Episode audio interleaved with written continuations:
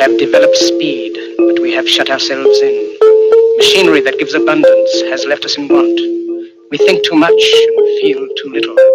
More than machinery, we need humanity. We know the air is unfit to breathe and our food is unfit to eat. As if that's the way it's supposed to be. We know things are bad, worse than bad. They're crazy. Silence! The great and powerful Oz knows why you have come.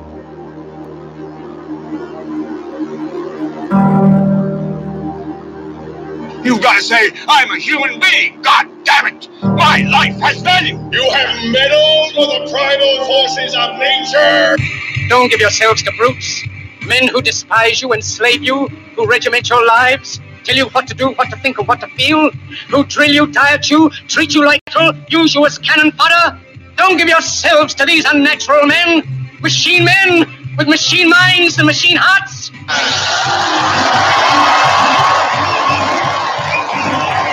Ah, thank you. You're beautiful. I love you. Yes. You're beautiful. Thank you.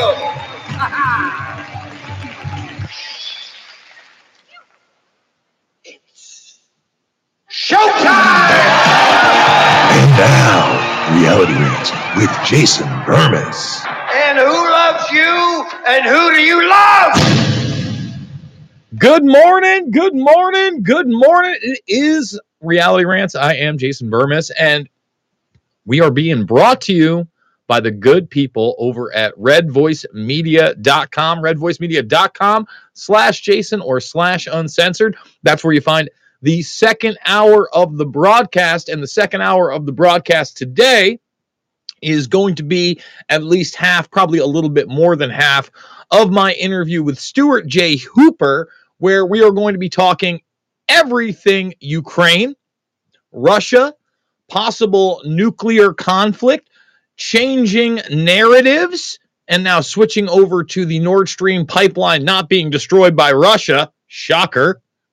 But pro Ukrainian forces and much more. It's always a pleasure to have Stuart on the program.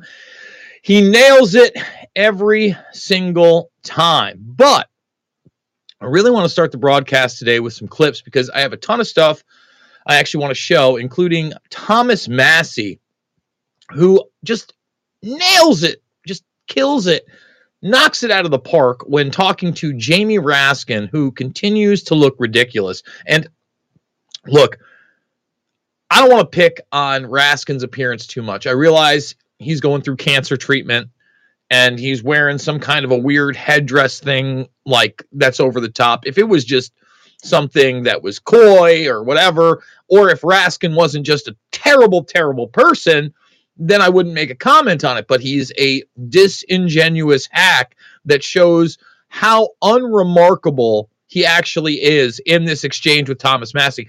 Because Massie is just putting down, I don't know, common sense economics that anybody with a fifth or sixth grade education could easily, easily understand. I mean, Raskin's having a problem understanding it.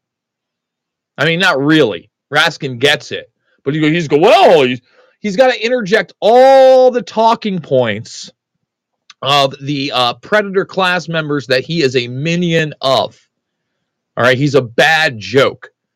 So that exchange, I think, is a little bit over eight minutes, and uh, Thomas Massie does a great job. I also finally want to play the clip of Thomas Massie on that first day of the tuck-ins showing the January 6th footage, requesting that we get all of the footage. We need all of the footage. Now there's been three nights of this, we need all the footage because uh, there were really no new revelations whatsoever last night.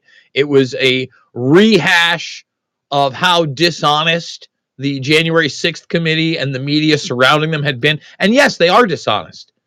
You know, unfortunately, I still see like memes going around. And and one meme I saw today, you know, again, talking points that you know, why would you believe uh, a network filled with liars, which they owned by a liar, Murdoch, which he is, right?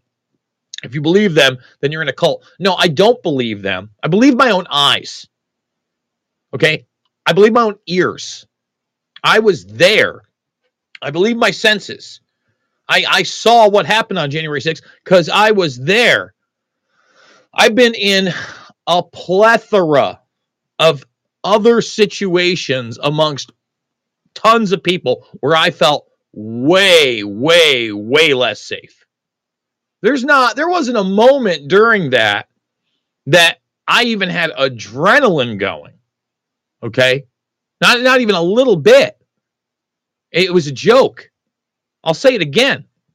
It was about as dangerous to me as going to a Dave Matthews Band concert and looking out for the beach ball that might be coming around.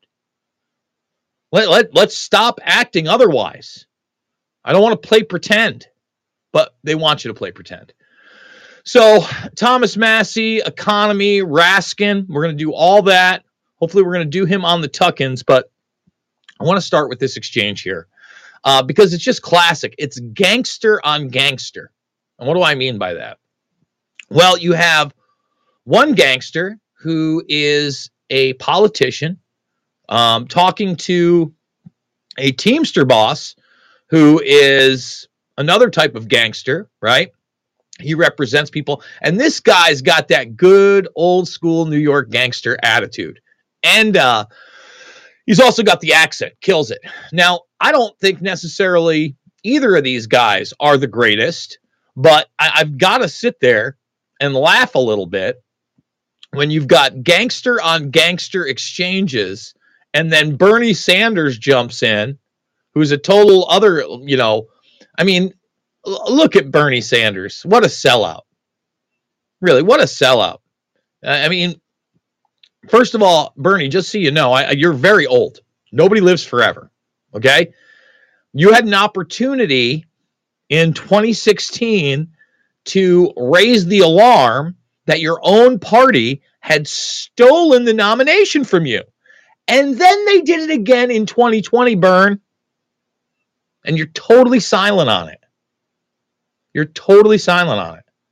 And then I see Bernie up there with uh, Bill Maher recently getting asked uh, what the difference is between equity and equality. And he starts to go, Well, the difference is, and he goes, Well, you know what? I don't really know the difference. I know difference. Equality means you treat everybody equally. Doesn't matter what the color of their skin is, doesn't matter gender is, doesn't matter what their age is, etc. All all that. Okay. Instead, especially when we're talking about work, etc., there's a meritocracy on who does the job the best. That's equality. All right, that's equality. So, so in other words, let me give you another example. All those things, but you live in a building with apartments that are the same. The rent is the same for all those people. That's equality. Equity is actually looking at someone's gender or ethnicity or uh, religion, etc. That has nothing to do with the meritocracy and saying, yes, you can do that because there's not enough of you doing that. It's pretty easy. Equity is evil. Equality, not of outcome, okay, but of opportunity. Equality of opportunity is what we should strive for as a society. It's inbuilt. So now, kind of like rewinding it back, I'm going to play this exchange. It should make you smile in the morning. Made me smile. So thumbs it up, subscribe, and share no matter what platform you're watching it on. Here we go. You talk about CEOs that are making all this money. And what do you make, Mr. O'Brien? Well, I'm glad you asked that question. Yeah, I know what you make because in 2019, your salary was, um, what is this? 193,000. I'm sure you got some pay raises since then. Yeah, when I was a And rent- the average UPS driver, the feeder driver makes 35,000 a year. That's And what inac- do you bring? to that's the table? inaccurate. Hold on a second. That's inaccurate. State no, I've got facts. it right here. State facts. That's The inaccurate. average UPS That's inaccurate. State facts. That's inaccurate. Yes, feeder driver makes thirty-five thousand. If you don't know your facts, then maybe you should. Oh, I, I know a him because I negotiate the So I contract. say, I say one thing to you. What do you bring for that salary? What do I bring? Yeah, what do you, what do you, what job have you committed or have you, have you, uh, uh, uh, started? What job have you created? One job other than sucking the paycheck out of some other body, somebody else that you want to say that you're trying to provide because you're forcing them to pay dues? And No, we don't force Well, Senator, to you've asked dues. the You're out of line. Let him man. answer. Actually, the I haven't. question. And You're out of line, man. no, don't tell me I'm out. You are out of line. Don't tell me I'm out of line. Well, you, you, you frame, don't tell me- you I'm frame, making a you statement. frame, you Sir, frame the statement you need to shut your guy. mouth yeah. because you don't know You're what gonna you're tell me to shut my mouth? Yes, Yeah. I did. Hold it. Yeah. Hold it. Yes, Tough guy. I'm not Senator, afraid of physical. Senator, don't hold to, it. but don't sit there and tell me I'm out of line. Senator, and, and that's probably the best part right here is that uh, you know Bernie's got to take off the mask during this too. Is around his chin. this one just made me smile. You made a statement. You asked the question. I didn't ask a question. You did it. You did. I answered the question. You asked the question about how Well, it much was money. ma- rhetorical. Let him answer. It was rhetor, it was a Let- rhetorical. Well, question, you may think it's rhetorical. It was Sounded to me rhetorical. like a question. Let him answer the question. I'm not yielding my time to him. So if you're going to let me keep my time, that's fine. You'll have your time. Let him, you ask Your a question.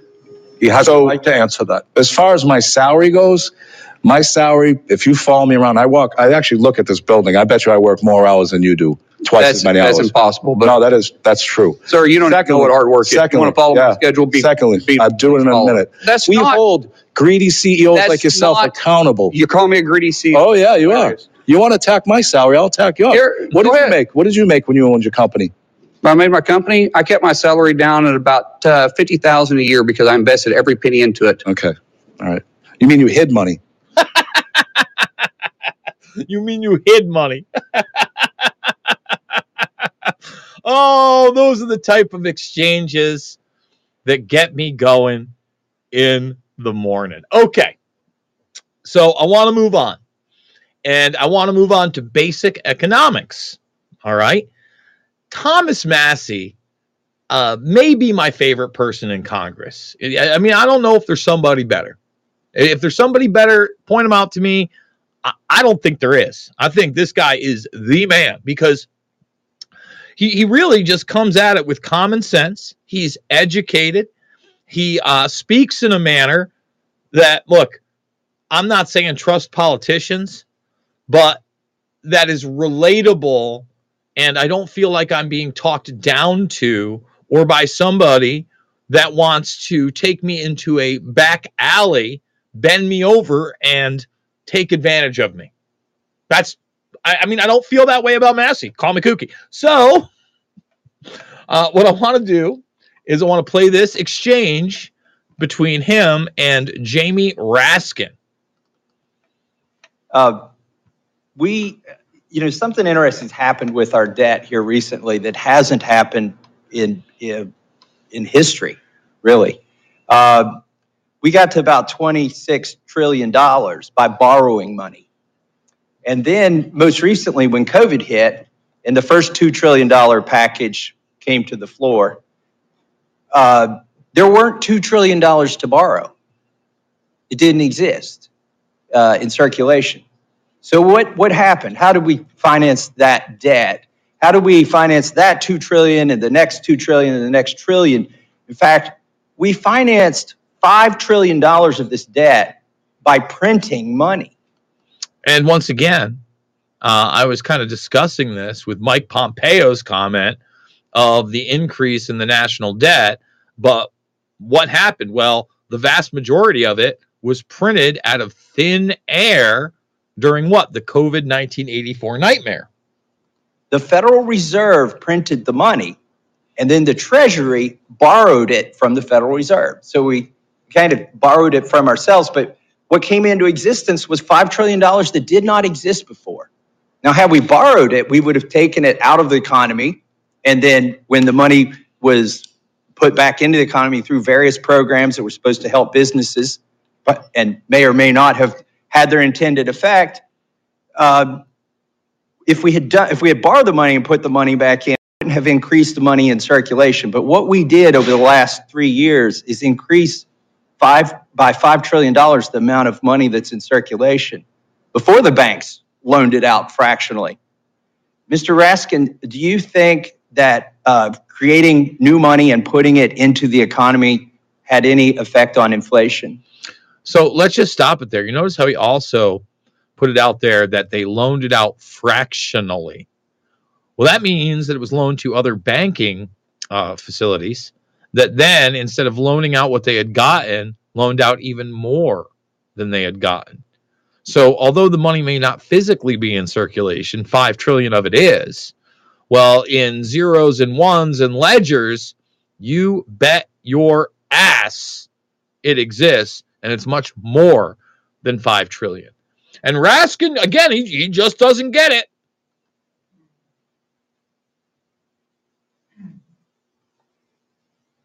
But I assume it does, but I've not looked at the studies about that. And Oh. you're talking about the QE2 lending program that the Fed set up with Treasury? This is since uh, QE2. Yeah. This was f- specifically for COVID.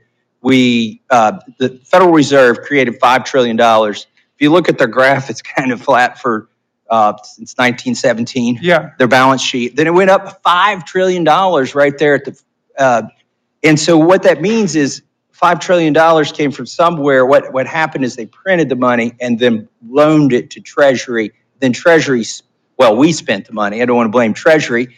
Congress appropriated this money and it went out the door and then that went into people's hands and they started buying stuff. Right. Like, like he's literally trying to explain it to Raskin like he's his uh, sixth grade economics teacher. Right, right, right. I mean, again, R- Raskin is sitting there. Talk about unremarkable. These are supposed to be the representatives that that help run this constitutional republic, this democracy. Give me a break. No, I mean, that's a serious question. And um, certainly there are, there are fiscal stimulus sources of inflation and there are, um, you know, and there are Fed uh, sources of inflation as well. But they're not executive order sources of inflation. I mean, no economists have ever identified that. I mean, again, think about this. Like he's, oh, it, c- it couldn't be from the executive orders. I'm like, what? So, but but that's a serious question. And of course, Chip, uh, th- that I have your goes. I mean, that, that goes way beyond the, the purview of this legislation. So the, this is Chip Roy's tea. He doesn't so now you take it, what, what he's about to do. All right. He he takes it from like sixth grade economics and brings it down to a third grade level for Raskin. need it anymore. I've decided. this is what happens when you have a quantity of something and then you add more to it. Th- This is dilution. The, the principle is so simple that a child can understand. And you can create this little science project at home. Sorry, you can have your tea back.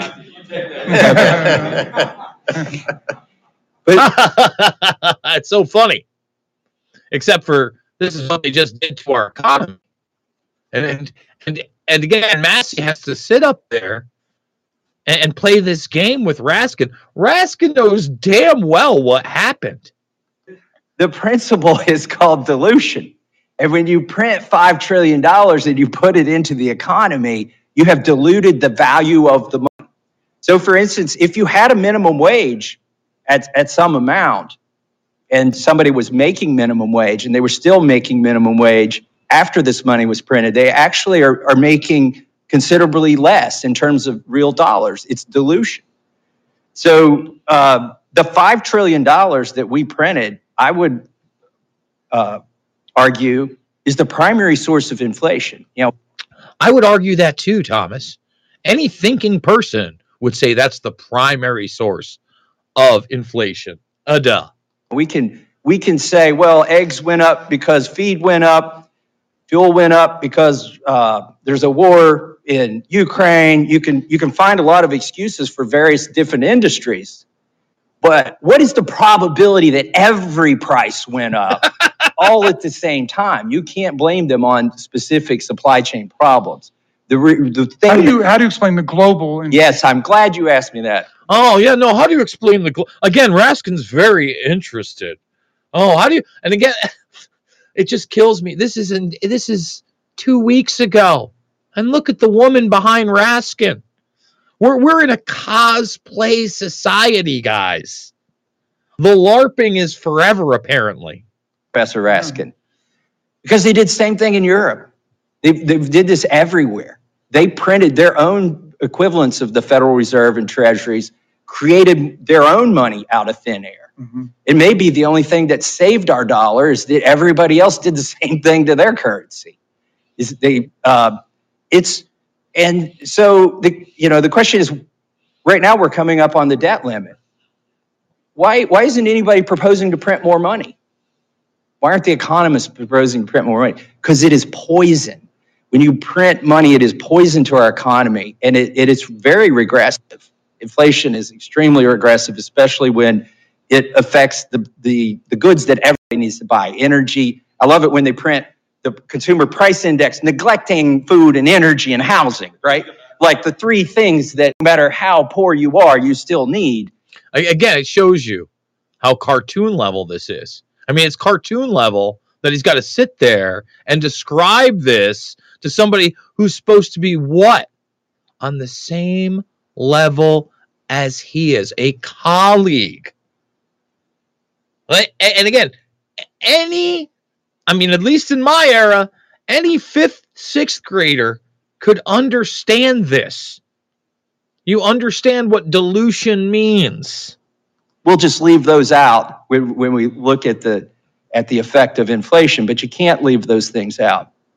So um, the reason we're not, you know, we could just we could just print more money again like we did over the last three years. But the reality is, everybody in this room knows, and if we don't, we have staff who know that if you print money, you're going to wreck this economy.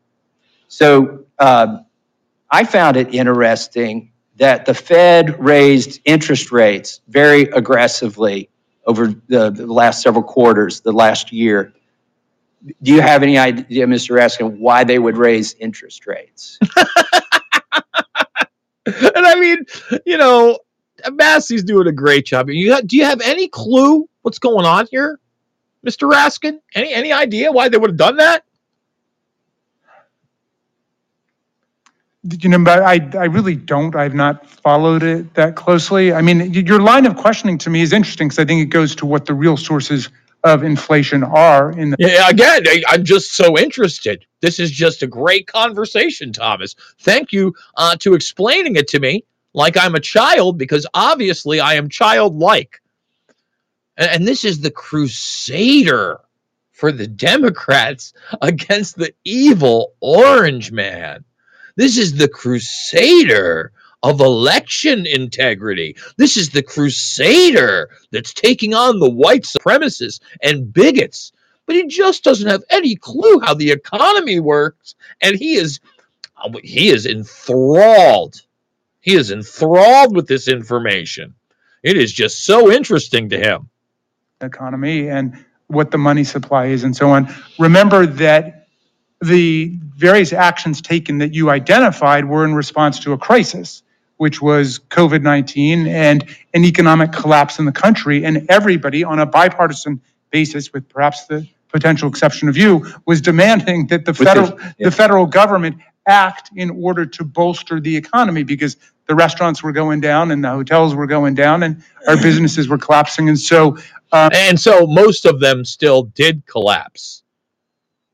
At least the ones that what weren't part of corporate America. So many went into bankruptcy. So many small businesses were devastated. And this, again, this is the guy that's supposed to be looking out for the little guy. You know, with the exception of you, Thomas, nobody else figured out this was going to be economically devastating. Nonsense. Um, we, you know, we make no apologies for any of the rescue legislation that we did, and we think we did the right thing, even if that was, you know, some small contributor to the overall global inflation uh, that small contributor. You have global collusion to shut the economy down, first world style, all over. Okay. Print trillions in currency that did not exist, loan it out on a fractional level, game the system at the top. Let's be honest. All right. Screw the little guy at the bottom. And then the, on some small level, Thomas Massie might be right. I mean, Raskin is ridiculous. He is ridiculous. we saw. And I will say that, of course, this has been a bipartisan um, policy commitment. And under President Trump, we know that uh, your side of the aisle voted three times to lift the, def- the debt limit uh, as requested by President Trump. And President Trump's own spending contributed 25% of the total debt of the United States from George Washington to Joe Biden. 25% of it. So this is a, a bipartisan problem that we got to deal with. I, I like those numbers where we look at which administration was in power when the debt went up and how, what percent, you know, maybe 25% under Trump. Um, reality is we are the ones who raised the debt limit, not, not the uh, president. So I went back and looked at to see which, under which speaker did the debt limit go, or did the debt go up the most? And it turns out somewhere between uh, 43 and 45% of all the debt, you mentioned that 25% of all the debt was under Trump. Using those same metrics, 43 to 45% of all the debt ever incurred in this country happened while uh, Ms. Pelosi was Speaker. Now, she had a good run at it. She had two chances to do it. She was Speaker twice.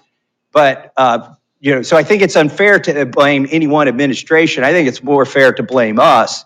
And in reality, uh, because we're the ones who raised it. Yeah, I, I would only uh, agree with Ra- Raskin. It is a bipartisan issue in that what the vast majority of Republicans and Democrats are in the pocket of the predator class. That's what. Now, the problem with the stimulus that we did during COVID, yes, there was an economic calamity and people stayed home, but when you gave farmers money, when you gave people money, the farmers didn't make more goods, the factories didn't make more goods, the refineries didn't refine more oil. Uh, demand for fuel went down, so we saw a temporary. If you look at inflation, it actually went down there for a while while nobody was doing much of anything. But after we put that money in their hands, now they're chasing goods that don't exist. We they literally buying the inventory because so many things were shut down. Boom. So Thomas Massie, absolutely killing it. Um, I want to play that Tucker clip where he asks for all the footage, and that's what we need. We need all the footage on January 6th to be made public so that what citizen investigators and journalists can go through that evidence. Period. I want to shift gears. I want to play as much of this interview with uh, Stuart J. Hooper regarding Ukraine, Russia, etc., as I can before we go over to premium. Remember, it's redvoicemedia.com slash Jason or redvoicemedia.com slash uncensored. One dollar. One dollar for the first week. Ten bucks a month, hundred dollars for the year. Save 20 bucks. Really helps the broadcast when you do that. I want to thank all those who have come over and uh, supported the broadcast. But remember, you can also listen to the rest of the interview and the rest of the broadcast for free over at Podbean, over at the Info Warrior as well. Sharing the links, checking it out on social media, um, checking out the other shows at the uh, Red Voice Media Network. That all helps the broadcast and it helps us to grow. So I want to thank everybody who's been doing that. Uh, without further ado, I am going to play uh, this interview with Stuart J. Hooper. Hey, everybody, Jason Bermas here, and I am very pleased to bring you guys yet another segment with our friend of the show that brings an academic perspective to a lot of the things that we discuss here. And today, I wanted to get Stuart J. Hooper's opinion on the narrative shift regarding Ukraine, the Department of Energy, Seymour Hersh, his revelations, and now the New York Times retort of pro Ukrainian forces as we see the narrative changing on a global scale in real time. So, Stuart, before we get going and we talk about this shift in the narrative in Ukraine, where now almost all of major media is admitting that Ukraine is not winning the war, um, but that seems to be being used to encourage people getting behind more weapon systems, more funding, and possibly even troops on the ground. Um, so once again, before we get going, tell people how you got involved in this arena and where they can find your work. Yeah, well, great to be back, Jason. Really appreciate the time. Really appreciate getting to uh, talk to your audience as well. The reception last time was great. I really appreciate that. Um, but yeah, I, I, got involved in this um, alternative media sphere on and off over the past really 10 years following work from people like yourself um, over the years in the documentary films and the alternative media outlets that you've been a part of, um, and always found that to be rather enlightening. Um, I grew up during the war on terror. I remember living through everything that went wrong with the war on terror, which of course was a hell of a lot. And I really came to the conclusion that the mainstream political parties back in the United Kingdom were really not giving me the answers that I wanted. And I've reached the conclusion ultimately now that I don't think the mainstream parties um, can really offer a solution to any of this. So I went down an academic path, um, pursued a couple of master's degrees at this point, trying to finish up a PhD right now. Um, and if you find the right advisors, the right people to talk to within academia, you can have a successful um, path um, in this direction. Um, it's not easy all the time, and of course, you're going to face quite a bit of resistance here and there as well. Um, but that's what I decided to do. Um, I teach at a small university in Oklahoma. While I'm trying to finish up my PhD um, under a professor called Inderjeet Parmar. Um, would highly recommend that your viewers check out Inderjeet's work. Um, he's a great professor to work under, and he's done lots of research into things like the Ford Foundation, the Carnegie Foundation, and how these have been central to what the American foreign policy establishment actually is and how it actually operates, and importantly, who it works for, which, believe it or not, that's not really you and I. Um, and I and, that, and let me just stop you there. That's channel. an integral part of all of this. The fact mm-hmm. that you have these wealthy individuals, billionaires and beyond, uh, painting themselves as the benevolent saviors of society, but really setting up these non government organizations not just as tax havens, but weapons mm-hmm. of influence to then socially engineer outcomes that are really predetermined by what their think their think tanks and other mm-hmm. predator class members have put forward, Stuart. Yeah, um, precisely. And these um, these think tanks, they really are the incubators for the ideas that end up dominating global politics. And we discussed this um, last time. The, the Council on Foreign Relations, also known as the Imperial Brain Trust, um, by these two um, insightful uh, authors. Um, these are the sorts of institutions that generate the ideas and then build a consensus around those ideas to bring back into the nation states um, and apply them at the individual nation state level. But of course, if you have all of the nation states doing that across the board, or a lot of them across the board doing that, well, then they all end up going in this same direction. And that, of course, is generally um, not really what you'd expect individual countries to do. You'd expect them to have their own individual interests, um, their own individual objectives that they're trying to achieve. Um, but um, as a result of globalization and the, the rise of globalism generally, um, you've you've seen the gradual um, erosion of the ability of the average voter to have a say in how their country operates. And then um, you want to get angry or upset when the UK votes to leave the European Union or when the United States elects Donald Trump. Well, what did you expect was going to happen? You offshored more and more political power, more and more economic decision making, more and more military decision making as well um, into institutions like NATO. And then what do you get in response? Well, you're going to get populism, you're going to get nationalism. Um, so I think um, if you want to look at um, people to blame for the current state of the world, um, these are a good place to start. The people that are in these think tanks, this one, the Council on Foreign Relations, um, the people that have set up this structure of ideas, which currently pushes um, the world forward.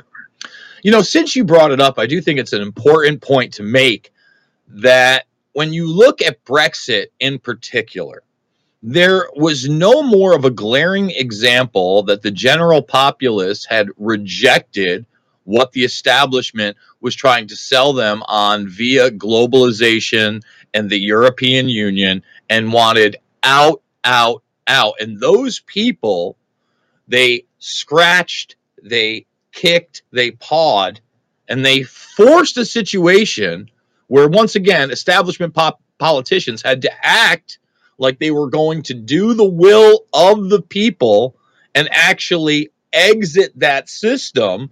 But somehow, through delay and the bureaucracy, days turned into weeks, weeks turned into months, months turned into years, and nothing of the sort happened. It never happened. And we're just supposed to act like that is normal. And, you know, kind of give us the hundred yard view of how Brexit fell apart and the will of the people was completely denied. And that will of the people was then, it almost mirrors here, was then turned around. And if you supported that, well, you were a bigot, a racist, and probably a white supremacist, Stuart. yeah, th- that's the unfortunate direction that this stuff has taken. Um, a similar direction to where you see American politics going. Um, and also, something I noticed earlier um, I was just uh, browsing through some British news stations on YouTube. Um, British politics is starting to insert more issues that look more and more American every day. Abortion now is apparently becoming a big political issue in the United Kingdom. That was never um, a thing that I ever saw in the headlines growing up. Um, so, yeah, going down this road is not great. But generally, with Brexit, um, it probably on the on the grand scheme of things to just immediately jump out of the European Union that was always going to create problems, and it's created a hell of a lot of problems within Britain right now, um, on an economic level, on a political level, on an international level between different countries and how the UK can or cannot operate.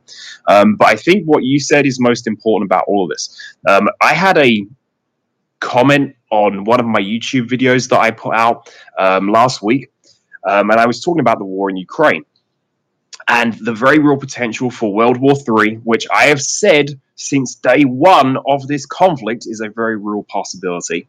Um, and one of my solutions to that was to call your congressman, to write to your member of parliament, um, to do anything to try to contact the government. Because even if you approach government from the position that we do, in that these are not really democracies, these are really dominated by elites. Well, with enough pressure, you can actually force them to live up to the facade of democracy that they espouse and present to the world. So, are you really a democracy or are you not? Are you actually going to do the will of the people or are you not?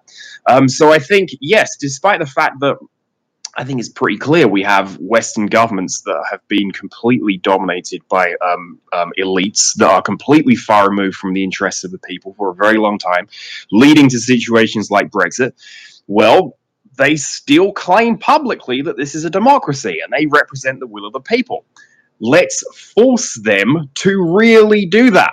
Let's put the pressure on them that is needed. Let's pay attention to the real issues that matter. Um, and let's try to restore democracy one way or another. Um, because ultimately, this does boil down to a fact that these are people as well, which is really important. And these people in Congress, they want to get re-elected. They want to keep getting their cushy salary. They want to keep doing their insider trading. Um, they want to stay in the political system and have this image of being um, the, the savior on the left or on the right, depending on which side you come from, of course. Well, they can only maintain that image for as long as we allow them to maintain it. And the more pressure we put on them to actually live up um, to these so called democratic values, we may actually get our democracy back. So I wouldn't be as. Uh, pessimistic as one of my commenters was on my channel um, that that's just a complete waste of time we can push them into a corner and make them act in a democratic fashion Well, the bottom line is we can never act like it's hopeless, and we have to take the avenues that surround us. And there are so many in the mainstream that want to push us into a situation that will lead uh, to learned helplessness, in my opinion, through violence and separation, through this idea of a quote unquote national divorce of red and blue states. It, it's a comical farce, but it's one that's being pushed because they love to push division. However, when we look at the Ukrainian narrative, uh, at least amongst the vast majority of the establishment, Democrats and Republicans, they're pushing the same thing. And that's that we need to continually support this war. There's only a handful of people that are speaking out against it. That we now need to provide not only missile systems and weapon systems that we were never supposed to give them, but F 16 fighters as well. And now you're starting to see a normalization of the process of possibly having U.S. troops on the ground there under the guise of actually being U.S. troops. You and I both know that we already have U.S. troops on the ground, whether they are acting in an official capacity or not, or heading up the mercenary groups that are really deciding what to strike, where to go, and the day to day battles that are happening there. I'd love to get your take on Zelensky just last week talking about U.S. soldiers dying on the battlefield in this conflict as if it's necessary. And then celebrities like Sean Penn uh, going on mainstream media with killer taco hats talking about and trivializing, in my opinion, the idea of nuclear war as a deterrent to, you know, try to continue this war of aggression, in my opinion, instead of try to come to a solution. And then at the same time, saying there's no chance that they're asking for U.S. troops on the ground when those were the very words coming out of Zelensky's mouth. Yeah, um, Ukraine, this has to be the central issue that really has our focus. Um, and as you mentioned at the start of, of that question, um, we need to get ourselves away from really the wedge issues that are forced upon us um, the abortion debate, the, the immigration debate, these sorts of things. I mean, I mean, if we weren't threatened with the uh, imminent end of our world as we know it, then maybe we'd have time to run around the houses and debate those issues. Um, but quite frankly, if you're still um, on those issues and they're your primary focus. Um, well, I mean, if that's your thing, it's your thing. But I think it's time for everyone to reevaluate where we are and what we really need to be focused on. Um, and if we put our collective efforts into um, something like um, trying to end this conflict, I think that would be particularly useful. Um, one quote that I think is really worth referring back to here, which was written back in the 1950s by C. Wright Mills in The Power Elite. Um, if anyone in your audience has not read this book, go and grab it and read it. You can get it for about $20 on Amazon. It was published in 1956 and it's um, written by Mills, who's a political sociologist, and he's trying to define who does the American government work for. And his bottom line answer is not for you or I. in fact, uh, it works only for these three elite groups economic, political, and military elites. And in chapter nine, uh, the military ascendancy, he talks specifically about how these military elites um, come to power. And he talks about the state of military affairs during the Cold War in the 1950s. Um, and he says, quote, when virtually all negotiation aimed at peaceful agreement is likely to be seen as appeasement, if not treason, the active of the diplomat becomes meaningless. For diplomacy becomes merely a prelude to war or an interlude between wars. And in such a context, the diplomat is replaced by the warlord. Well, that looks a lot like the situation we're currently in right now. Um, if you think World War III is a threat, if you want to enter into negotiations with Russia and Putin, well, you're an appeaser, you're an apologist, um, you're a Russian sympathizer. Well, this is completely incorrect. Not only does it create that disastrous political situation that Mills just described, um, diplomacy becomes um, a complete waste of time. Um, there's no point. You can't be a diplomat if you don't believe you can enter into a peaceful agreement with the other side. Um, so you are slowly but surely driving off of the edge of the cliff. So that's the real conceptual problem.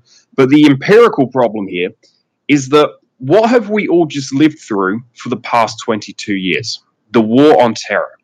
The war on terror, which was sold to the Western world under the guise of all of these um, different lies and propositions that were sold to us again and again. And there's tons of them. Um, one specifically that I remember growing up was in black and white in bold font, the headline of all the British newspapers Saddam Hussein can hit London in 45 minutes. So he apparently had these 45 minute um, missiles um, in Iraq, um, despite the country being under two decades of sanctions. Um, but this is what we've lived through. So if you have populations that have lived through this stuff for literally over two decades, been lied to, um, been economically raped, for want of a better term, um, to the tune of trillions of dollars for over two decades, you should expect some skepticism when something like this happens. And none of this is to excuse what Russia did. Russia should never have invaded Ukraine. Um, this was the complete wrong decision. And if you're against militarism, you need to always be against militarism, um, not against um, defending yourself, but you shouldn't use offensive militarism to try and achieve an objective. That's just always wrong, or it should always be wrong. Um, but yeah, this is the state of the world. So when you have these these issues and this current state of affairs, um, you have to look at these situations and expect that there will be people who are opposed to it. And I think, as you mentioned, with the the growing number of mainstream outlets that are now questioning what is going on here. And there was a New York Times, was it a New York Times piece? I think. Yeah, it was the New York Times piece that is now changing yeah. the narrative. And then that's mm-hmm. definitely the next thing that I wanted to get into you with. That after the Seymour Seymour Hersh article that comes out about three weeks to a month ago, that is largely ignored by the mainstream press, and then sort of later on, not so much by the mainstream press discrediting it on television, but coming out on social media and whispering how Hersh is a conspiracy theorist and none of this is reliable. Well, what ha- and having the State Department deny it outright. Well, then you get this new narrative that no, it wasn't Russia that bombed its own pipeline. And again, across the board, Fox News, MSNBC, CNN, ABC, CBS, all went along for that ride. All of them, every single one of those networks. You know, you could argue that there was a handful at Fox that questioned it from the beginning. Whoopity doo! Whoopity doo! So now you have that narrative being shattered. And now the new narrative being put out is it's pro Ukrainian forces. Hersh is still a kook. And at the very same time of them now admitting that Ukraine isn't winning the war and they're facing heavy casualties, but they're not discussing discussing how heavy those casualties are. You know, from what I'm reading, they're a- anywhere from the tens of thousands, which is on the very low end, Stuart, to the hundreds of thousands of Ukrainian soldiers and even civilians. Yeah, um, there's uh, there's no real way around that fact at this point. We are talking tens of thousands, if not hundreds of thousands, of dead um, on both sides. So the human devastation here, um, we cannot leave that out of the equation. Um, but yeah, let's let's look at what's gone on here. So we've had these different um, shifting narratives on what happened with the pipeline. Um, the New York Times opinion piece on Ukraine quote America is in over its head. Um, yes, uh, to say the least. um, and the reality on the ground um, there has been what's been going on in the city of Bakhmut. This has been the center of the fighting for the past six months. Um, now, according to military strategists, Bakhmut is not even a strategically important city, uh, meaning that it's not really a, a, central hub for anything. It's not really connected to any major infrastructure, but they've been fighting over it for six months. And now it looks like it's on the brink of collapse um, to, um, to, a Russian victory. Um, so we've gone through these months and months and months. Um, the use of artillery and munitions to a degree that hasn't really been seen in world history um, in a very, very, very long time. Um, and yeah, these other situations that are going on. I think the most important thing about the pipeline is this new shift to this new narrative. What does it do? Well, it returns us into the rhetoric of the war on terror. Um, and it's very easy for people in the Western world to understand uh, terrorism exists, terrorists exist, and this is basically um, what they're really saying is Ukrainian terrorists did this with perhaps some Russian military sympathizers or whatever the, the full story is. But there's a real big problem with this. Um, look at what this attack was. This was an attack on a major piece of infrastructure that is below the sea, and it was an extremely successful attack. Well, just looking at those empirical realities, non state actors, terrorists, they should be immediately excluded from the potential actors who might be able to do this. Wait a minute. Do you mean that you need a skill set and resources that go beyond a ragtag group that doesn't have the support of a nation state, an intelligence apparatus, or covert funding? Stuart, you conspiracy monger, you. But again, I know, yeah, it's just, it's just unbelievable, and yet, yeah, but um, this is just the reality, though, right? It really is the reality, and um, when you look at other other things like this as well, other major attacks on infrastructure, another one that comes to mind is the Stuxnet attack on the Iranian nuclear facilities. Um, now, this took a while for the Iranians to figure out what was going on here. It eventually gets out into the wild. I think it ends up with um, McAfee's systems, and they slowly but surely figure out what this thing was. And, and, and, and let's, let's roll it back for the audience because this is mm-hmm. something that happened. I mean, I if my memory serves me, we're probably going about a decade back, mm-hmm. maybe a little bit more, where you had this quote unquote computer virus that had I- infected all these different systems. And when you started to peel back the layers, you realized that this was a system that could be disguised as a covert attack by Russia or any other nation, state, or group that you wanted to blame it on because of its very nature. And it was infiltrating these uh, computer systems through back doors and very, very difficult to discover. Yeah, um, and the the engineers that find it, and again, I think it's the, the guys over at McAfee that found it, or it may have been another smaller company. I don't remember. Um, but they they look at it and they try to figure out what what the hell is this thing? What is it doing? Because it's on all of these systems, but it doesn't do anything to them.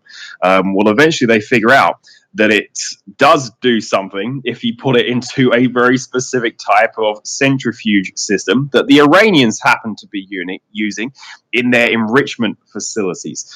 Um, so they figure out what it is and they figure out how it's working, and it's slowly but surely um, altering how the centrifuges run um, to a such a tiny degree that it's practically undetectable. Um, but slowly but surely, it will destroy the centrifuges, um, and it will also display to the Iranian engineers everything's fine. There are no problems at all. Um, all good. It must just have been a bad model, right? Go and get another one from the factory and put it in. Surely that one will work. Um, well, maybe not.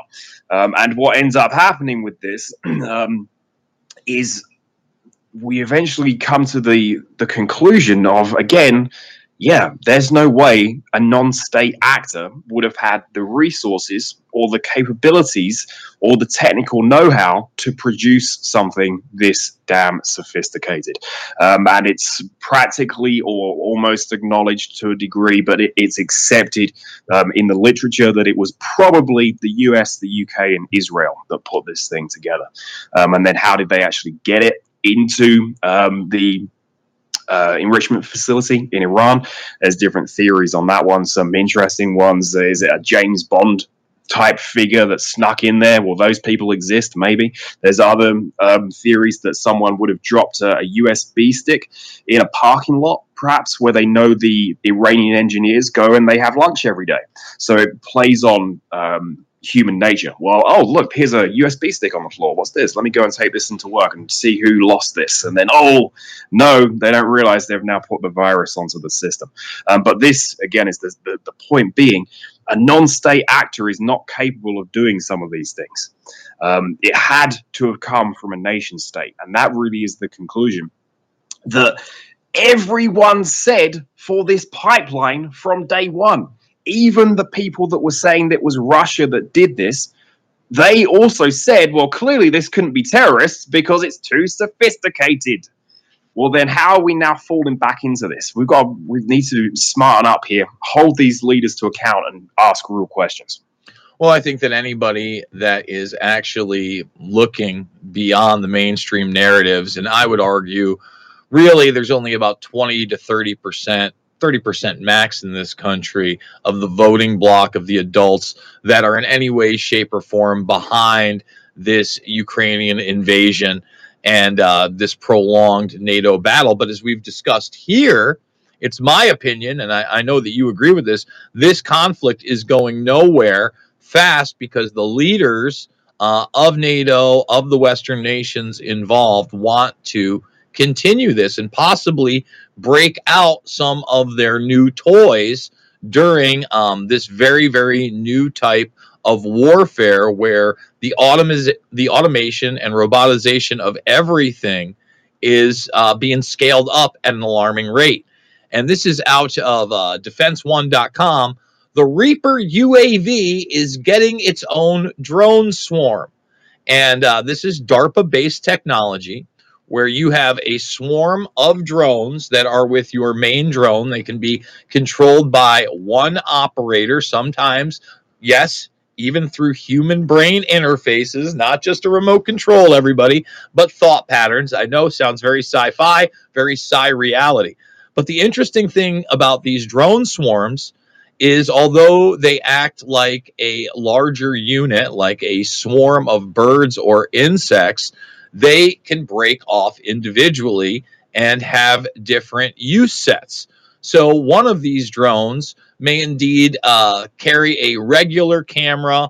Let's get a view of the battlefield or what's in front of us. The other, maybe an infrared camera. Okay, let's see what's hidden around. And that yet another of these swarm drones may actually be a weapon system, i.e., an explosive charge or device.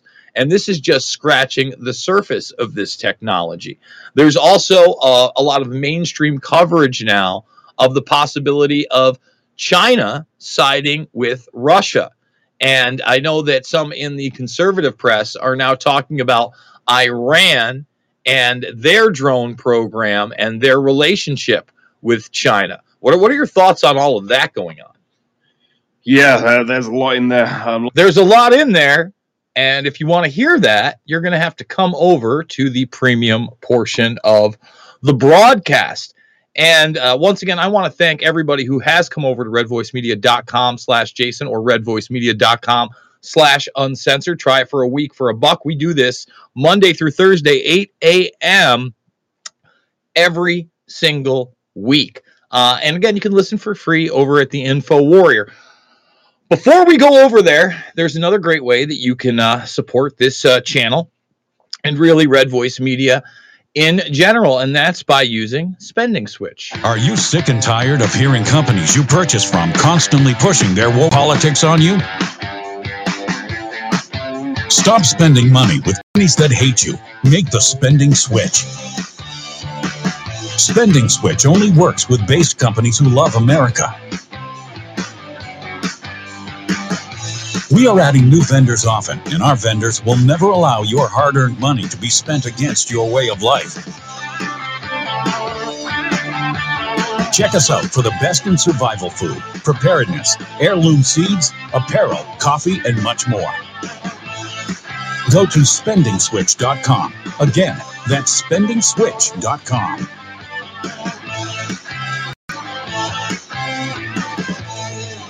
All right. So, uh, one at a time, we are going to leave Rumble, Rokfin, YouTube, and of course, Twitter.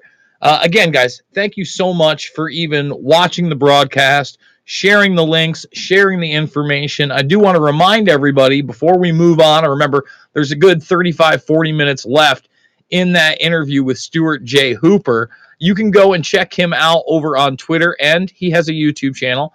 And make sure to check out all of my documentary films as well. Loose Change Final Cut, Fabled Enemies, Invisible Empire, A New World Order Defined, and Shade the Motion Picture. All right, let's start signing off one at a time. Rokfin, I love you, but we'll see you on the flip side. YouTube, you know the drill. I wish I could say more, but I have to say less all the time on your censorship Trojan horse civilian system platform. Oh, Twitter, Arrivederci, and Rumble. Thanks for existing. I just saw Crowder signed exclusive with you. Big money hustling over there at Rumble. Okay, we are going to jump back to the uh, Stuart J. Hooper interview.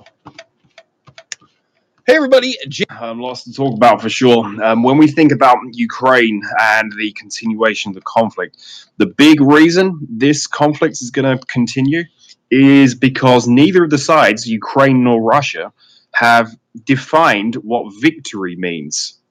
Well, if you don't know what it means to win, wh- what are you going to keep doing? Just fighting and fighting and fighting in a war of attrition and just keep throwing tens of thousands of soldiers um, into a meat grinder? Um, and John Kirby, the um, Pentagon spokesperson, he was actually asked this question a couple of weeks ago now, I think. Um, what does what does victory look like for Ukraine? And his response was, "We're going to leave it up to the Ukrainians to define what victory is." Well, they haven't done that. Um, they haven't done that in a way that's specific enough to achieve that goal. Um, and, and unless you have an objective that you're trying to achieve, you can just be running around in circles like a chicken with its head cut off, right? And you, you're not really going to get anywhere. Um, so that's the big problem. But as long as that is the case, yes, both of these sides are going to keep throwing um, weapon systems into this, different technologies into it.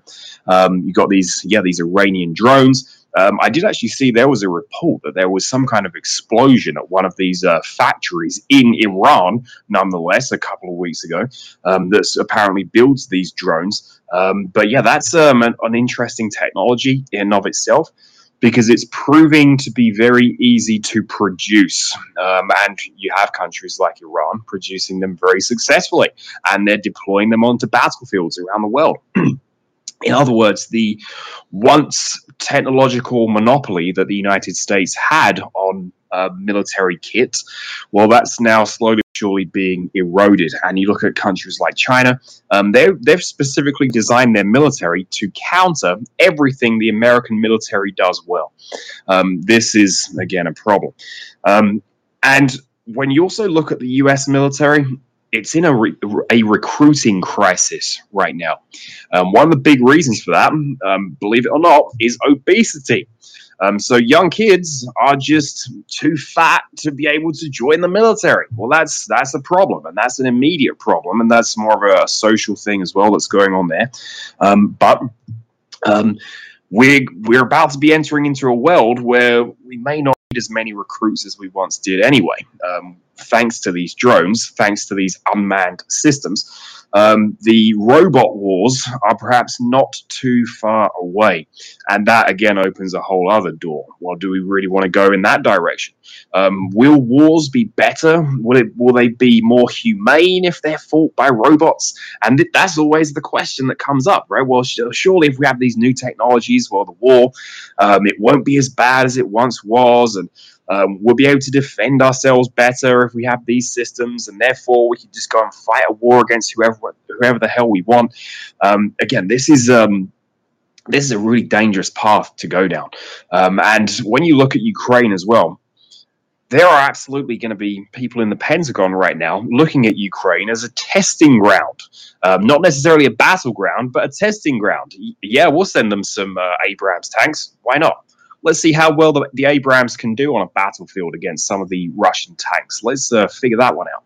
Um, let's see how well it can do when it's working with these drone systems, and let's see how well it can uh, it can operate in these different sorts of terrain. Um, so this is ultimately the the uh, history of the American military as well. When you look after World War II, the nuclear bombs are dropped on Japan. Um, what does the United States do? It sends over doctors. What are those doctors charged with doing? Studying the victims of the bomb. Um, yes, not helping those people, but studying just precisely how they are suffering. So, again, more more reason to end this. I think. I think we've had enough of all this sort of stuff. You know, that, that's a really good segue into the Department of Energy because the DOE has this innocuous name. And instead of relating it to biological warfare, radiological warfare, warfare in general, everybody's like, well, they just provide energy. But that's not the case. You know, this is an institution that worked hand in hand with the intelligence agencies post World War II. And it would be really a Department of Energy um, individuals, okay, that would have uh, been sent there to study these things. Uh, mm-hmm. This article right here really lays it down rather well. The Energy Department lab investing COVID knows what it's talking about. And you go right here. Why would the U.S. Department of Energy be weighing in on the investigation into the origins of COVID 19? The short answer is because the Department of Energy has a special division that, as part of its mission, is to track, mitigate, and proliferate. Uh, uh, I'm sorry, mitigate the proliferation of weapons of mass destruction, specializes in the study of biological weapons and viruses. And then this is an extensive article. It takes you down that post World War II timeline. So, yet again, we are seeing another narrative shift. And this one is not just on the domestic front, but certainly on the global front, where it's not just the Department of the Energy, but it's our authoritative sources at the FBI that are also proclaiming that, yes, indeed, it looks like a lab leak. Now, you know, I don't believe that narrative. Uh, but for me, the important thing to take away from this is that there can be no doubt that this was a biological warfare attack. In other words, this was not a zoonotic virus, yet you still have people in the establishment like Gates that are saying it's absolutely a zoonotic virus only a few weeks ago in that latest interview where he was confronted about Epstein yet again. And you have Fauci on Anderson Cooper still trying to promote the idea that this is a zoonotic virus. So I want to get your take on not only the narrative shift and the importance of that, but then the outright denial by still some of the most major, visibly um, powerful players. Yeah, um, all very, very, very um, important questions. Um, when you look at um, what these departments are called. I think this is uh, very important. When you look back through American history, um, we used to have the Department of War. It wasn't the Department of Defense, it was the Department of War. But you rename it, and all of a sudden, well, now it's defensive. Now, it couldn't be offensive, surely, right? It couldn't be in violation of international law. It couldn't be destroying civilians. It's the Department of Defense. Um, so these games go on and on and on um, with all this stuff. Um, there's two entities that I'm looking at in my PhD stuff called the De- um, Defense Innovation Board and the Defense Innovation Unit, which again sound relatively harmless, uh, but are trying to ultimately um, mold the Defense Department um, into um, an entity that somewhat reflects how transnational corporations work they operate. Um, and both of them are trying to push the American military in this hyper technical um, direction. But when it comes to China, yeah, there's there's lots going on with China right now. Um, so um, a couple of weeks ago now, we get these reports that China is apparently thinking about sending weapons to Russia. Um, this comes out of the American government. This is the narrative, and then almost immediately after that, China puts out a peace plan for Ukraine. Um, and the peace plan is this 12 point plan. You can find it um, online. It's it's interesting. It has some useful points in there, some which I think we have to be pretty critical of, and it's clearly just China trying to position itself into a um, a better place as a result of the suffering in Ukraine, because this is unfortunately how powerful countries act. Um, and then after that, you get the American government coming out and saying, well, actually, we don't know for sure um, if um, China is going to be sending weapons to Russia. So I think there is some infighting going on right now within the Pentagon regarding all of this stuff. When you have these conflicting narratives, Yes, they're sending weapons. No, they're not sending weapons. Yes, they're sending weapons. No, they're not. Yes, this is a, a spy balloon. No, it's a weather balloon. Yes, it's dangerous. No, it's not dangerous I think something's going on in the Pentagon right now. And of course, we can't really know what that is, but I think there might be some jockeying between military elites that think, let's bleed the Russians dry, and other military elites that think, yeah, this uh, this isn't going so well, and we should probably try to wrap this up as quickly as possible. So I think that might be what's playing out there with these conflicting narratives. Um, and then with the lab leak stuff, again, it's the same thing, right? As you just mentioned it's from a lab. It's not from a lab. It's from a lab. It's not from a lab. Um, it, it's a it's a weapon. It was released deliberately. It wasn't released deliberately. Um, I think that there are some problems within the American establishment on these levels. Um, I think also a lot of this comes back to um, the US trying to keep China on a leash. Um, I think it believes it can still do that, but I'm not so sure that it can. Um, China is in this weird position where I think it's almost ready to become um, a real global leader, similar to what the US has done. But I don't know if it wants to pull the trigger or not just yet. Um, do we want to invade Taiwan right now, or are there other ways around this? Do we want to get more involved with the war in Ukraine? Do we not? So, and because of all of that, then these different competing narratives, the different tensions, I think this again adds to the danger of the current global situation. Um, and to return to also the the UFO shootdowns, that was not normal, and that was really really dangerous. You do not want to live in a country where there are fighter jets flying around shooting things out of the sky during a time in which Russia is invading um, a foreign country. Um, there's a lot going on in the world that is really just ratcheting up the tensions, and this is generally not good. So, you know, let's talk about those global tensions. We've talked about the war of terror uh, for quite some time, but we have not talked about the escalation of what's happening in Israel, not only with the Israelis and Palestinians, but now you have uh, claims that the Israelis are what involved in military action against both Iran and Syria. And we have not mentioned at all in this country that Syria was part of that devastating earthquake in Turkey. Mm-hmm. And just this week, it appears um, that either our forces or allied forces or sympathetic forces went into uh, Syria and bombed the Aleppo airport. Now, obviously, this is devastating to those uh, civilians that have already been devastated in the fact that their supply line has been totally and completely cut off.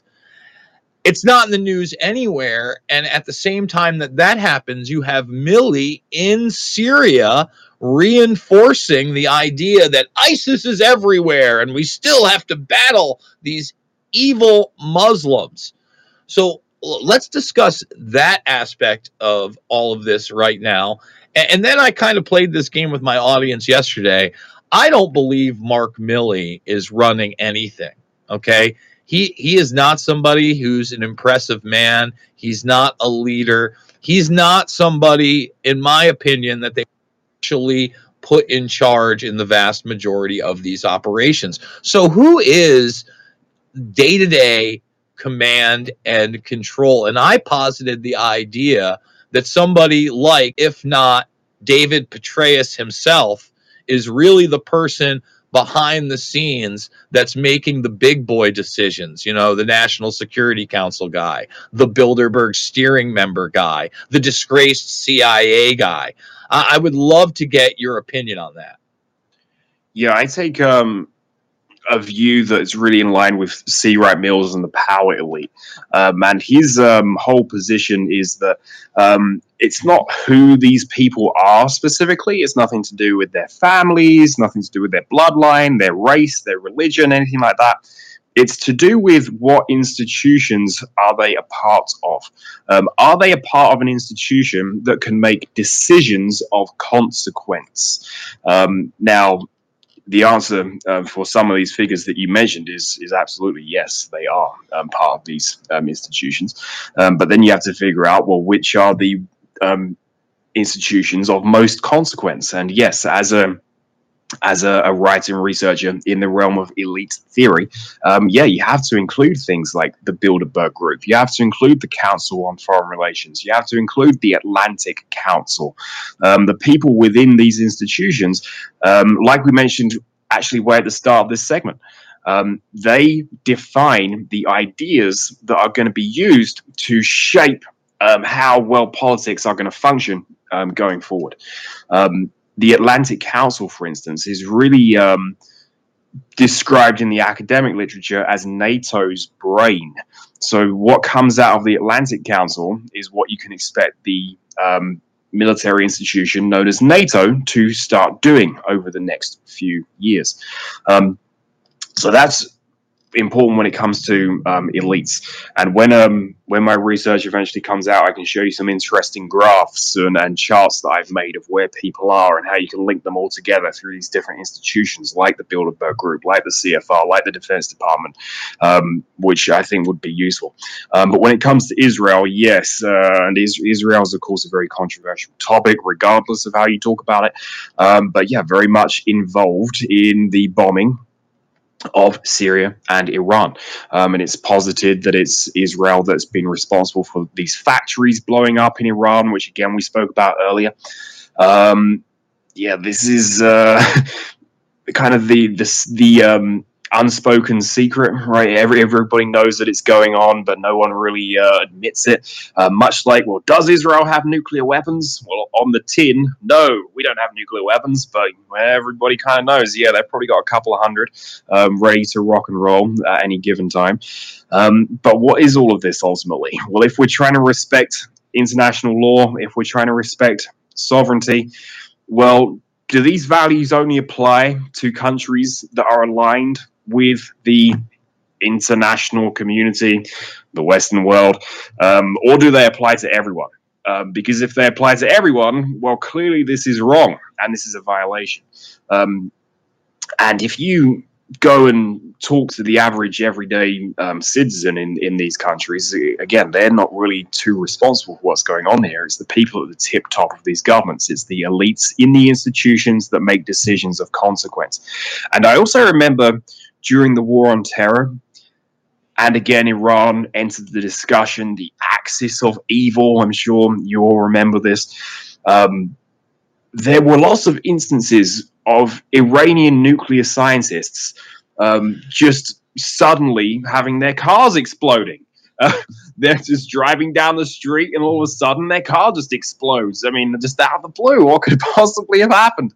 Um, just multiple Iranian nuclear scientists just blowing up, um, disappearing, um, not showing up to work anymore. Um, yeah, um, I mean, do you want to live in a world where this happens? Um, because if you do, well, this is where this is where we get to, and ultimately, again, this comes back to my other point. If if you want to have a world where people believe that their governments are democratic, that their governments are legitimate, that their governments actually work of, by, and for the people, well, their governments need to stop acting in such a criminal fashion. That's the central problem here. And when it comes to the United States, the US has never even gotten a peace dividend. Um, you look post World War II at Britain, um, it completely withdraws from the world, says, "Yeah, we're done here. Um, problem solved. Now we're going to look inward." And they create things like a, a national healthcare system, a welfare system. And again, do, do, these things have problems? Yeah, of course they do. They're not perfect, um, but at least it was something that was given back to the people. The U.S. has never gotten this. It's never gotten a peace dividend. Um, its people are just expected to continue going along with war after war after war, um, to continue to act as the world's police force and yeah, I don't know how much longer this this is sustainable, especially when you're in an environment like we are now with rampant out of control inflation. People can't afford a, a, dozen eggs. Gas prices have been out of control. House prices are out of control. Nobody's buying houses anymore. Nobody's buying cars anymore. But they're being told every single week that, oh, another 100 million going overseas, another 200 million going overseas. Well, I don't know. I don't know why it's surprising to governments that oh, why are these people so against this? Well, well, take a take a bit of a broader look, and you might get an answer there. Well, I think that's narrative management. Those people at the top damn well know why um, people are upset and out in the streets and protesting. And once again, that narrative doesn't show you when Benjamin Netanyahu's wife is being surrounded by civilians at a restaurant and has to be escorted out because of police. Our media here doesn't show you two days ago when Jewish New Yorkers go outside of Chucky Schumer's home and demand we stop sending aid to Israel. But this is the idea of these power structures that go outside of the nation state and collude with one another, utilizing the nation state as a tool, if you will, a vehicle for larger aspects of global domination and consolidation of power. And I think we're living through that moment right now, especially when we look at military conflicts within the Middle East, the possibility of a global military conflict taking place via Russia and Ukraine. And we've now had escalation to the point and I guess this is where we're going to wrap it up in the next 10 minutes of Putin openly talking about the possibility of nuclear weapons. And for the first time in decades, he and his political allies withdrawing from a treaty that says we will not utilize these weapons. Now, some may say that's saber rattling, but this is brand new. This happened within the past couple of weeks and it's barely been whispered about other than you know Putin taking insane actions. And then they move on to the next thing. No this is something really of concern and it's not necessarily that it's an insane action by a first world leader. It's somebody that if he's not bluffing can actually do these things and if any of these things happen, whether it's Russia's fault or not, the entire globe changes. Humanity changes forever, not on a micro or nano scale, but on a scale I don't think most of us can comprehend. Do you think that's correct? Unfortunately, yes. um, but on your first point, um, Zbigniew Brzezinski, um, in his book Between Two Ages, he spoke about this concept called global ghettos. Um, and, he, and, his central argument is that countries are going to become um, these global ghettos um, if the centers of political and economic and military power keep offshoring, if they keep going above and beyond um, the state. And he says countries, quote, containing the majority of the world's population and experiencing at best only partially effective progress will in all likelihood be the centers of volatile political activity, resentment, tension, and extremism. Well, I think Russia fits that definition quite well. Um, here's here's the problem. Um, well, if this is the if this is where we're going and we're going to keep going down this road, well, you're going to get more and more countries that act belligerently, more and more countries that want to resist. And this is actually going on in Africa right now as well. I don't know if you saw this, but I, I will try and find this. And say I know exactly what you're talking about. Let me set it up for my audience. You Mhm. had a, I believe it was the uh, president of the Congo, of the, Mhm. De- the Democratic Republic of the Congo. Uh, was it Macron he was with? The Yeah, French, yes, yeah. the French president, um, basically stopping him and saying, "Hey, buddy, we've had enough of your narrative bullshit. All right? Mhm. that's not what's going on. We've been oppressed and we've had enough of it. We're not going to take it anymore. We're going to stand up to the Johnny nonsense." Uh, it's about two plus minutes. Obviously, it's not in English, but you look at what Macron's face is doing, and he, I, I don't, I think he's taken aback to the point where he's never had this happen in a public forum with the media there, and he's looking at him like, "Don't you know they chose me for this? I mean, I was banging my teacher who was 25 years older than me." When I was 16, and now I'm the leader of this country. How are you talking to me like this? I'm like their number one pupita in uh, in Europe. I mean, it was a shocked look on his face, Stuart. Hmm absolutely. Um, yeah, so you have even Af- the African countries, um, they've slowly but surely managed to develop somewhat. Um, and now they have the capability to reject um, the assistance, quote unquote, um, of the rest of the world or the Western, formerly colonial world. Um, and yeah, it's such an important clip to watch because I think it really does demonstrate that we're shifting into a new period of global politics, that there are these new power centers that are emerging, um, and that there will be challenges to what we have seen um, in recent history. Um, in fact, if you look at the war in Ukraine, most of the what you'd call the global south, the developing world, isn't really on board with just attacking Russia and slamming Russia and saying they're in the wrong and they must be stopped and they must be ejected. Um, in actual fact, they're sitting back and waiting and they're trying to play their cards correctly and say, well, maybe there's a new force we can align ourselves with. Maybe there's going to be an alternative to the Western world order. Um, and the problem with all this is, and I think this is really important for everyone in the alternative media as well, um, not you and not your coverage, but definitely some people out there we could we could put in this box. you can't look to these other places as your friends. Just because Russia, China um, is opposing the Western world order that has been so devastating as it has been um, for however many decades at this point, that doesn't mean that Russia and China is your friend. That doesn't mean Putin's your friend. It doesn't mean Xi Jinping is your friend. Um, in fact, they may end up creating world orders that look far worse than what we've had under the, the Western structure. Um, so, in terms of this potential messiah worship, which I think unfortunately um, the alternative media can fall into these patterns just as much as the mainstream media. Um, we got to be really careful with this, everyone.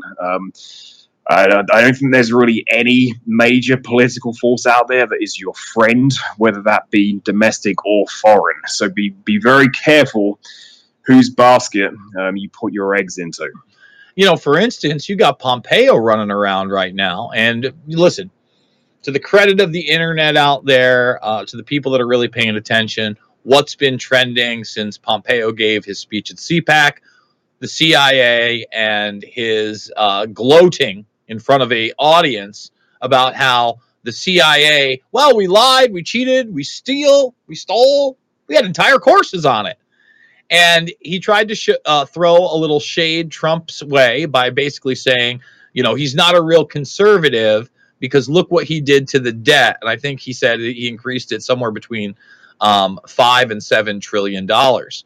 But the truth of the matter is, and listen, I'm not giving Trump a pass on this, that the vast majority of that inflation happened during uh, the tail end of his presidency when he adhered to and agreed to the measures that people like Pompeo, Barr, Fauci, and others wanted to roll out for the COVID 1984 nightmare. And you can sit there and act like that's not what happened, but obviously that's a driving factor in the overwhelming amount of inflation that we've seen in this country since then, Stuart. Yeah, and then of course Biden comes into office and continues those policies as well, which only uh, again just added to the uh, inflationary spiral that we were in. Uh, but then what did he try to do? As soon as uh, Putin invades um, Ukraine, it's Putin's price hike. And you have people that just eat this stuff up and they just run with it. And say, oh, well, this must be what's going on. Well, I, well, wait a second. I don't think you could afford groceries three months ago, uh, prior to the invasion, and you still can't afford groceries. I don't think that was Putin's fault uh, back then. Um, no, that was the political decision to go down the path of uh, lockdowns. Um, yeah, let's let's follow the Chinese model. Um, well, look where that got us. No, nowhere good. And there is obviously now, as you've probably seen and covered, tons of reports and studies calling out all of this stuff, and we won't get into that because I, I, don't know where you're going to post this video in the long term. It might end up getting um, struck down for saying something out of line, or maybe next year it will deemed to be uh, out of line. So they'll retroactively go back and disable our thoughts from uh, from from today. Um, but yeah, it's just we're really in a a strange situation. Um, I definitely do not have a solution to all this unfortunately. Um, I would be very open to hearing potential solutions. I think we definitely have a leadership crisis. I don't think we really have any leaders that are um, capable of uh, getting through um, this massive global crisis that we have. And please don't uh, construe that as me saying that I want to uh, lead this sort of thing and lead us out of this, because that's definitely not the case. Um, yeah, I, I, don't really know, um, but the the leadership thing is an issue. Well, look, man, we're in an unprecedented time of narrative management. And I guess there's two stories just quickly I want to touch on before we let you go. You know, you, you just kind of stopped yourself. You didn't want to talk about some of the COVID 1984 aspects that have now been revealed and really challenged even by mainstream science and mm-hmm. academia. And we're seeing those people more and more on mainstream television. Even the MSNBCs and the CNNs of the world are looking at this Department of Energy revelation. Well, the two stories that I think that are extremely important, and most people in the United States still don't know the quote unquote Project Fear story. Um, but I think the takeaway of this, for those that don't know, is that you had a bunch of uh, private communications, DMs, WhatsApp messages, emails that were showing that the politicians were utilizing the COVID 19 84 nightmare, even during round three of lockdowns, to their political advantage and to purposely instill fear in the populace. Now, my biggest takeaway from all this is not that it was going on, because obviously we knew it was going on.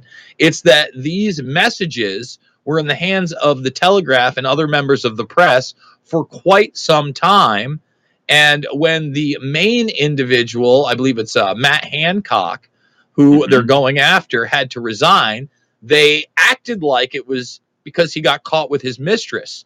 But it looks like the press, all those months ago, had this information and there were backdoor deals being worked out as to the control and flow of that information coming out, the timing of it coming out, and what you would do with this political figure. Mm-hmm yeah, um, Britain's response um, was uh, similarly disastrous, similar consequences. Um, Britain actually has, um, or had, I don't know if it still does, it had the worst inflation in the developed world. Um, so again, you can see the real success of those policies and everything that they did there. Um, but yeah, Hancock and uh, Boris Johnson's government lots and lots of issues with all this. Um, there, there's some interesting other, other, stories I remember seeing about Boris Johnson. One that he couldn't imagine uh, not being able to go to the pub and having a beer, uh, and he didn't want to lock down because of that. So he had to be convinced to do it, and, and these sorts of things. Um, but again, it's it's just um, insanity. But I think there's um, one important consequence that's a bit. Uh, outside of these mainstream headlines. When you look at these COVID lockdowns and what they did um, to kids and taking them out of schools and, and locking them in their in their houses and locking them in front of screens. So fifth year of teaching full time here now. Um, over the past year, um, all of the kids that have entered into college, they've they've of course come out of these COVID lockdowns and, and everything that happened with that. Um, they're just absolutely absorbed in cell phones I've ever seen before. Whenever I walk into a classroom and my students are sitting there waiting for me, all of them are just doing this. They're not talking to one another. They're not interacting with one another. Um, and you can walk the halls of the university, and it's exactly the same problem. Um, that where prior to the classes starting, right? They're all just sitting there. They're completely absorbed into a cell phone. Um, so we've lost, I think, um, a lot of human connection here, and I think the consequences of this. I don't think we're going to see them for maybe another five, ten, maybe even 20 years. Um, are these people going to have less relationships? Are they going to have less kids? Um, are they going to be less successful in their careers? Um, the the long term consequences here nobody considered at all. Um, the depression, the alcoholism, the drug use, um, all of this sort of stuff that also came out of this. The uh, massive upticks um, in divorce rates and all these sorts of problems. Um, again, perhaps the solution is that one that we spoke about at the very start of, of this segment.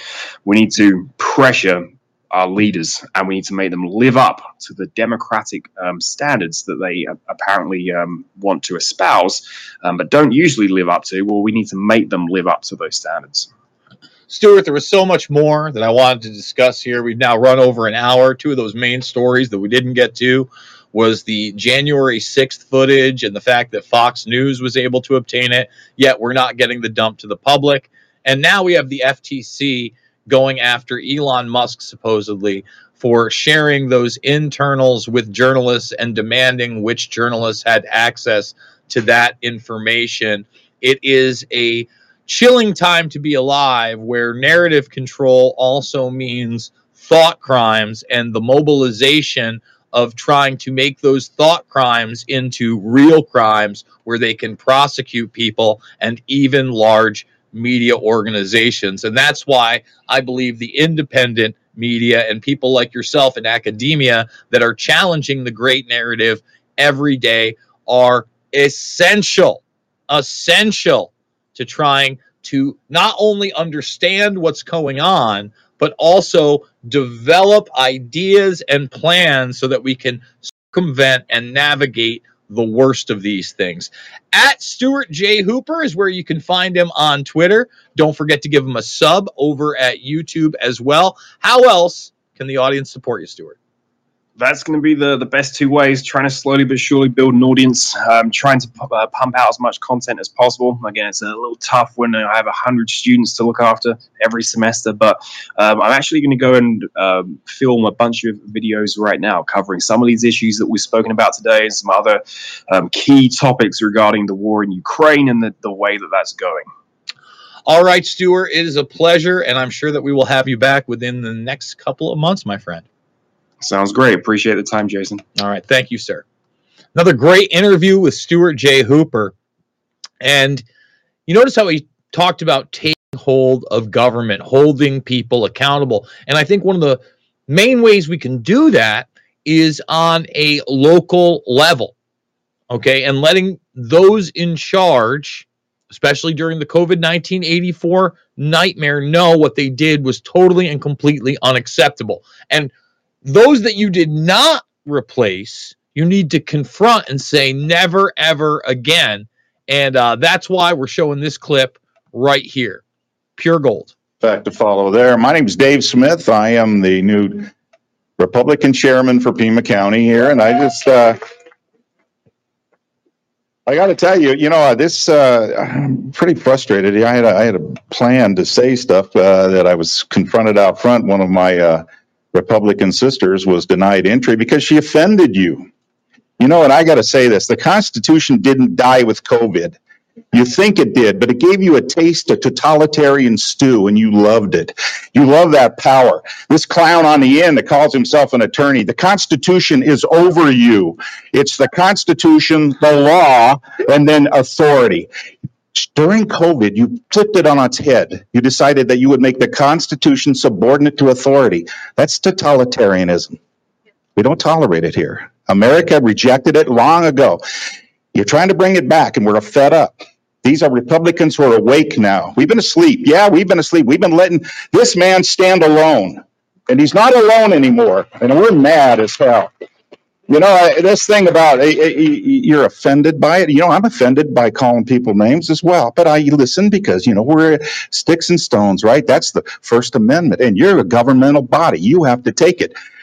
Dr. Mengele here demands women take a shot that causes abortions, has injured a woman in my own family, an experimental vaccine, and any mandates, and he doesn't even bother to attend. This capricious act he does beclowns you, makes you look like fools. Grow up. You're adults. This is a, this is a free society. The Constitution is not dead, and we're not going to be silenced. And I'm going to tell you something else. When he started calling people murderers, accusing people of being murderers, and then demanding that pregnant women who he was dooming to have maybe miscarriages or other medical issues, demanding that they contact the board of medical examiners. That's so offensive on its face. And you should be protecting our rights, not crushing us. Now, my father was the president of the state board of Med- medical examiners, David D. Smith, MD. And as my stepmother reminded me the other night, if my dad was still alive, he would have brought his Marine Corps vulgarity he got from Korea and he'd have applied it to this Dr. Clown here. I'm we're mad as hell. We're not going to take it anymore. We're here for him. Thank you for when you support him as well. At least you're another adult in the room. So thank you, folks. Yeah, yeah. You, look, look at the cons- everybody, but this guy over here, and spot on, spot on.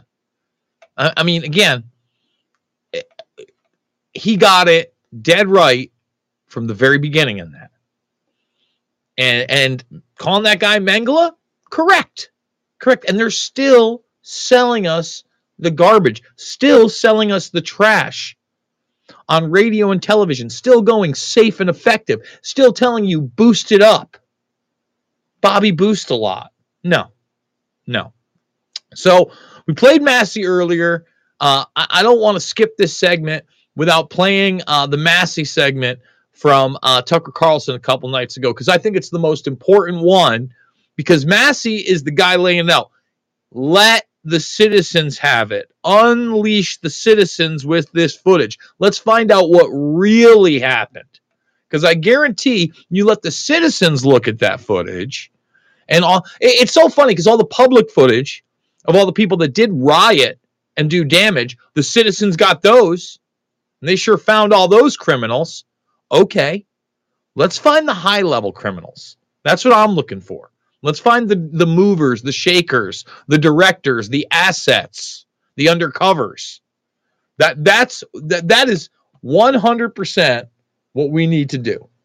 All right, so let's bring this clip up of Massie on Tucker the other night. Is for certain. Thomas Massie serves in the Congress. He did then, he does now. He represents the Commonwealth of Kentucky. Congressman, thank you so much for coming on. I have never seen members of Congress accuse the other, I mean, there's usually a kind of fraternity in the Congress. You're all members of Congress, 435, accuse their colleagues unfairly without any evidence at all of committing felonies. Uh, what, what's your response to this, to the lying from your colleagues in the Congress? You've exposed so many lies tonight with these tapes that uh, it's changed my perception of what happened two years ago, and I was there. The, the tapes of people milling peacefully about.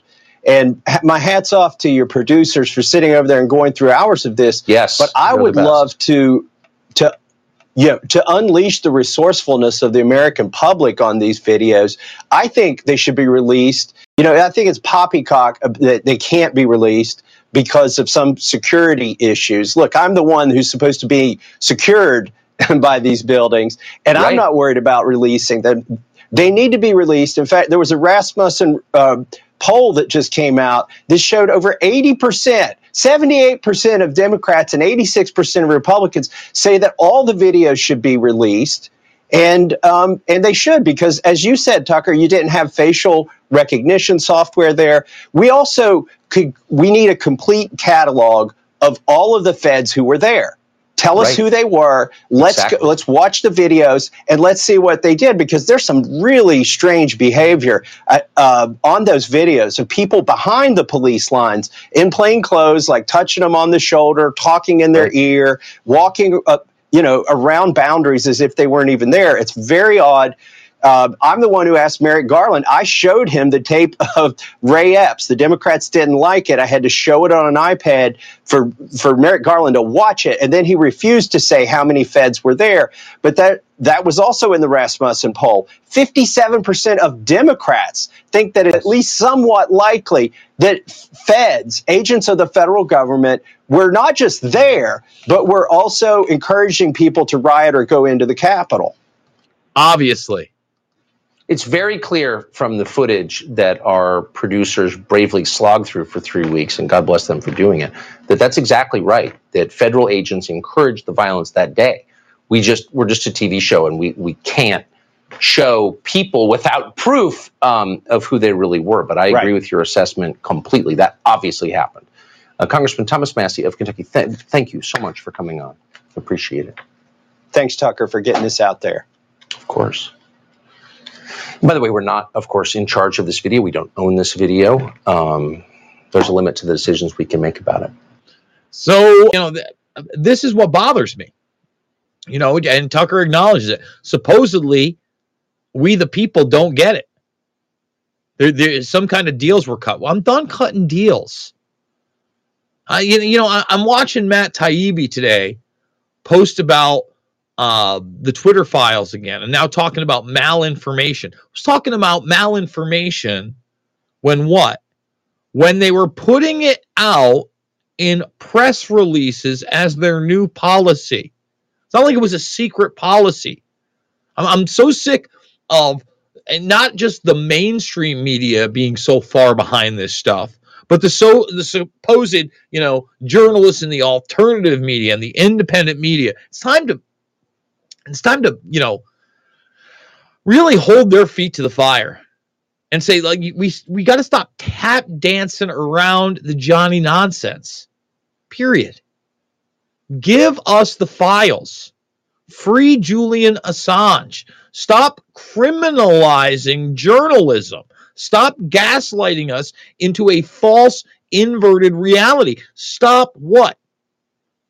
Mentally, physically, biologically, and psychologically attacking the human species daily. You know, I had a discussion about the Syrian conflict with Stuart J. Hooper. And uh, for those that don't know, I believe it was something like 300 plus to 102 in favor of staying in the military conflict with Syria. Kudos to the 100 plus people in Congress that said, you know what, enough's enough. The other people, all, th- all 300 plus of them, Democrats and Republicans, everybody, shame on you. Shame on you for extending these forever wars, for empowering the military industrial complex, for bringing about a situation right now in which World War III, although I would argue that really the war of terror is World War III, and it's kind of bigoted not to acknowledge that when you have so many casualties across the Middle East and beyond because of the war of terror. But when, when I say World War III, the, the game changer war, right? Not since nuclear weapons were unleashed on Japan did society shift so much. And you saw how much it shifted during the COVID 1984 nightmare. I guarantee you that will be child's play if nuclear warfare or a hot war with Russia kicks off. I am Jason Bermas. I do this show four days a week for redvoicemedia.com. I want to remind everybody all my documentary films are free.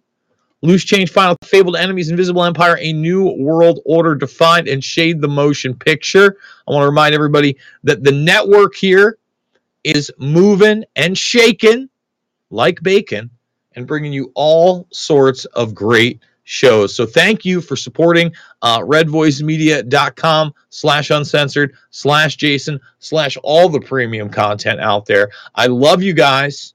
It's not about left or right to me, guys. I, I know we had a, a lot of pro Republican conservative stuff today. That's because Massie's on fire. It's about right and wrong. And we all need to remember that. So I love you guys, and I'll see you on the flip side.